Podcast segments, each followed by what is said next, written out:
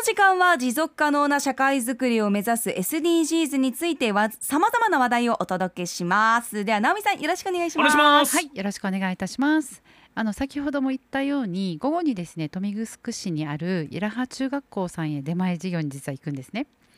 でこの活動なんですけれども、うんうん、つなごう沖縄というこのアップ終わった後に56分ぐらいの番組が実はあってそこの解説を私が担当しているんですね。はい、でそれあの県内の民間団体さん企業さんいろんな SDGs の取り組みを私が解説をして朗読をするっていうところなんですけど今年からですね RBC さんと学校にじゃあそのあの内容を持って出前授業に行こうということで始まったものなんですね。で今日のテーマがプラスチックと SDGs ということで、中学校でやるんですけどあの分かりやすい内容ですし皆さんもちょっと考ええながら一緒に共有していきたいと思っているんですけど、はい、最初にクイズいきます。はい、クイズ。しるぬすけさん方式で、はい、今からですねあげるものあるんですけどあのある製品を言うんですけど今日はプラスチックということでこの4つの製品なんですけど原材料にプラスチックが使われていない製品はどれでしょうかということでクイズ出します。はい、使われてないものね。いきます。1番口紅。2番不織マスク。3番洋服。4番消しゴム。はい。どちらでしょうこのうち一つだけプラスチックが使われてない。ものがあると。はい。どれも実は迷いますよね。うん、口紅ですかね、僕は。口紅に使われていないと思っている。うん、うん、ミスさんは？あでも口紅かな。洋服はものによってはね天然素材のものはあるけれども、うん、でも大体は使われてる気がするので口紅、うん、はい、はい、口紅。はいありがとうございます。じゃあ正解はですね。はい、はい、実は正解がないということなんですね。あ 全部使われてるパターン、使われてるんですね。そのパターンか。そうなんです。そう口紅不織マスク洋服消しゴム。あの全例えば洋服とか綿素材100%もあるのでもちろん全部ではないんですけれども、うんうん、口紅だったら色落ちしにくいってやつあるじゃないですか、はいはい、定着を良くする、あれは、うんうん、あのプラスチックのマイマイクロプラスチックが使われているっていうものだったりマスクにも使われてます。あらゆるものに私たちはあのプラスチックが使われているっていうところがあるんですね、うんうん、じゃあなぜこんな風にプラスチックが流通されているのかっていうところなんですけど理由を挙げてみますとまず原材料が圧倒的に安い。で性質の幅が広い。硬くもできるし伸ばすこともできるし柔らかくもできる、で軽くて強い。で錆びたり腐ったりしない、で透明性があり着色が容易、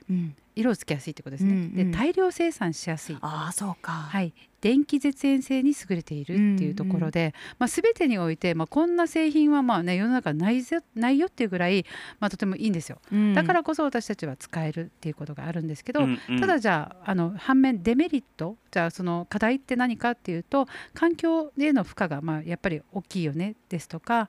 えーと、あと経年劣化の程度がまあ大きい、まあ、この古くなった時に、まあ、それがどんどん環境に対して与える負荷が大きいですねとかあと可燃性燃やすことができるのでそれでまあそこで有毒なガスが発生するとか環境の影響ですとかあと薬品とか油に弱いとか、まあ、いろんなデメリットももちろんあるので、はい、やはり今世界中でプラスチックの問題っていうのが非常に大きな問題をあのはらんでいるっていうところでどういうふうに私たちはこれを減らすことができるのかっていうことを今まさに世界中で考えている。で私たち日本という国は世界でも2番目にプラスチックをたくさん使っている、まあ、ペットボトルだけではなくてあらゆる製品に使っているって言われている国の一つなんです、ね、そうなんですね、そうなんですよ。それでじゃあ何ができるのかっていうところでこのイラハ中学校さんあの消費生活と SDGs っていうことで3部作なんですね。スマホ、えー、先週がファッション今週がプラスチックで、まあ、本当にあらゆるものに使ってるけどじゃどういう問題があるのかっていうことを一緒に勉強しようということで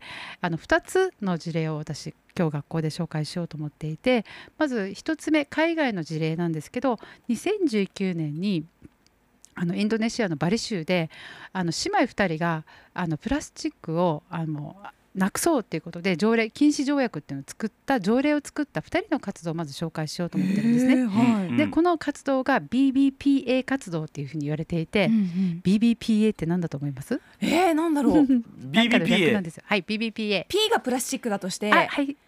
近い近い近い。バットバットバブーバットブー。プラスチック主任日本語じゃないもんブー来はたって思うと思うんですけど、はい、だろう。中之助さん、なんでしょう？えー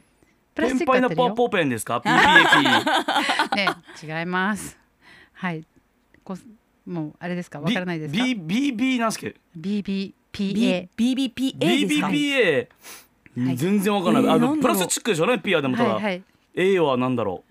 じゃあ行きますか。はい。はいバイバイプラスチック、えー、キャンペーンなんですよ。バイバイプラスチックバッグキャンペーンか。あということは BBPB ってことですあか、あ、ごめんなさい、間違った。BBPA じゃない。BBPB だ。あ BBPB バイバイのはい、バイバイの B がプラスチックくバッグキャンペーン。へー。今日ちょっとクイズが全部意地悪になってますよ。はい、でこの2人なんですけど実は、えーお姉さん14歳ワイゼンさん14歳で12歳妹さんイザベルさん12歳の時に起こしたキャンペーンで本当にバリ島出身の2人がずっと海が大好きで家族でずっと海で散歩してたんだけどいつもバリ島の、まあ、海に行ったらすごく汚いと。はい。でバリ島って言えば、まあ、沖縄ともすごく似ていて私バリ島に住んでいたことがあるのですごいわかるんですけどサーファーが山のように来てで文化とか踊りとか食とか本当に独特な文化なので世界中から人をまあ引きつけてやまないところなんですけど、うん。反面ゴミもすごく多いんですよ。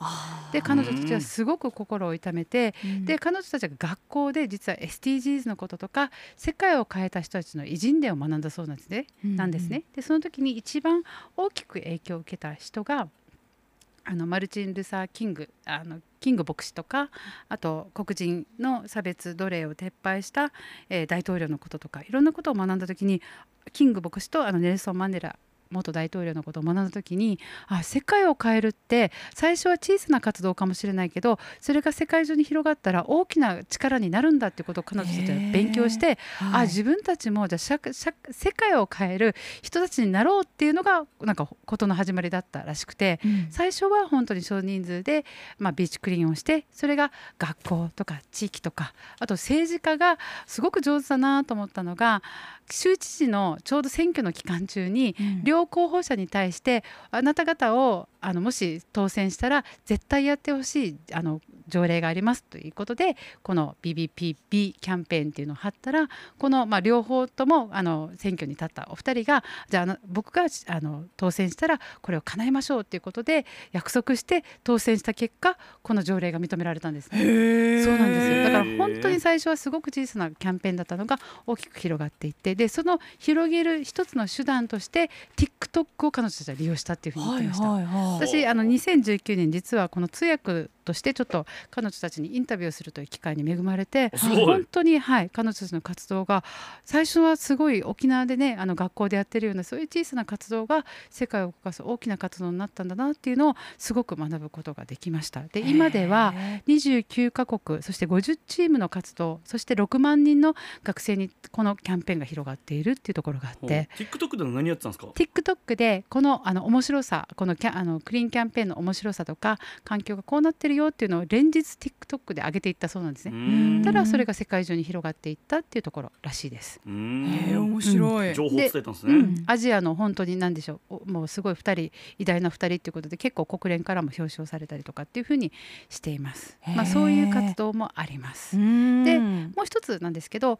県内でも実はこのリサイクル業者さんってすごく今いろんなものに取り組んでいてはい今日紹介する一つが南城市にありますマチクリーン株式会社さんなんですね。はいでマチクリーンさんは本当にあの今家庭から出るゴミもしくは建造物あの建物を壊したコンクリートもうほとんどのものをあの再利用するっていう仕組みを今作ってまして。うん、プラスチックから本当にコンクリート片まであのやっていてで、まあ、あの赤嶺社長のお話がやっぱり沖縄っていうのが島しょ県この島国だからこそ自分たちは循環を考えていかなければならない、うん。でそれを意識が変わることで自分たちの会社も大きく変わっていった。だから自分たちの会社が成長したのは沖縄の人たち、まあ、世の中の人たちの意識が変わったからだよっていうことをおっしゃっていた。それをあのリンクの方でまとめられている映像があったので、はい。それを合わせて紹介していこうというふうに思っています。はいこういったものをこちら。今日は、はいうん。いきたいと思っています。RBC のテレビのねはい。夕方の報道番組リンクの、はい。えー映像を交えながら中学生たちのうん。ね授業を行うんですね。はい、うん。でこれあのツイッターの方からもお二つですね